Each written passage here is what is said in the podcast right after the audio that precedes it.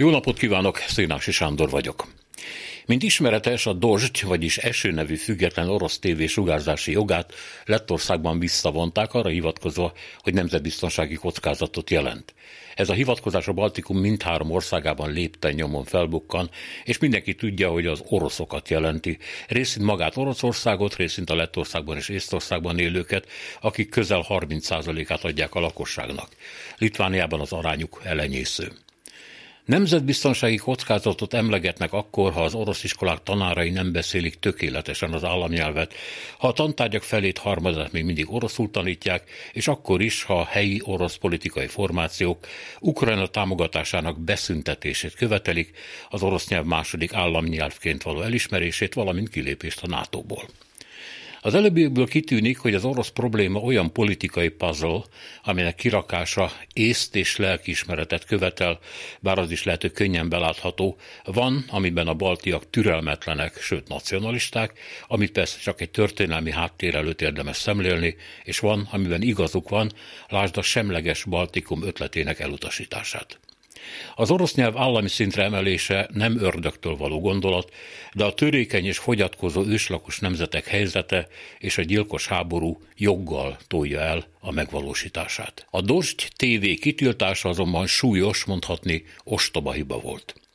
Az történt, hogy a csatorna egy Georgiában dolgozó munkatársa, akit egyébként azonnal kirúgtak, egy adásban olyan térképet mutatott, amelyen a Krímet orosz területként jelölték, később pedig gyűjtés szervezett az Ukrajnában meleg ruha nélkül harcoló orosz katonáknak.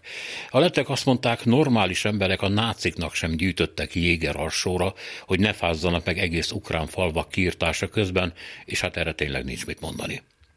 De a putyini televíziók vételének betiltása után kiirtani az orosz ellenzék hangját hallató csatornát is, vagyis egy szintre helyezni mind a két műfajt, nagyon rossz üzenet. Rossz üzenet a sajtószabadságról, sugallhatja azt, hogy hozzánk ne jöjjön semmi, ami orosz, ha független, hanem, de azt is, hogy a lett hatóságok fel sem fogták. A Dozsd jelenléte a saját orosz és sokáig az oroszországi adóktól kábított lakosságuk deputyinizálása érdekében milyen fontos volt. És ebből következően azt is jelentheti, hogy a hatóságokat ezekben a dolgokban nem a közjó meggondolása, a logika, a híres északi józanság vezérli, hanem a hisztéria, ami olyasmi, mint a gyutacs egy robbantó szerkezetben, kicsit veszélyes. Mindezt pedig azért idéztük fel, mert a legutóbbi hírek szerint a Dozsd televízió sugárzási jogot kapott Hollandiában, öt évre. Az Amszterdamba költöző té vé vezetői azonban közölték, hogy újra megpróbálkoznak az engedélyezési eljárással Lettországban is, mert a kitiltásokat indokolatlannak, sőt törvénytelennek tartják. Mindezt egy hosszú cikkben az e n g pont ism pont l v portál közölte, mondhatni pártoló hangnemben.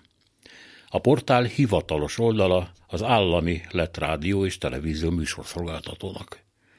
Úgy tűnik, van remény.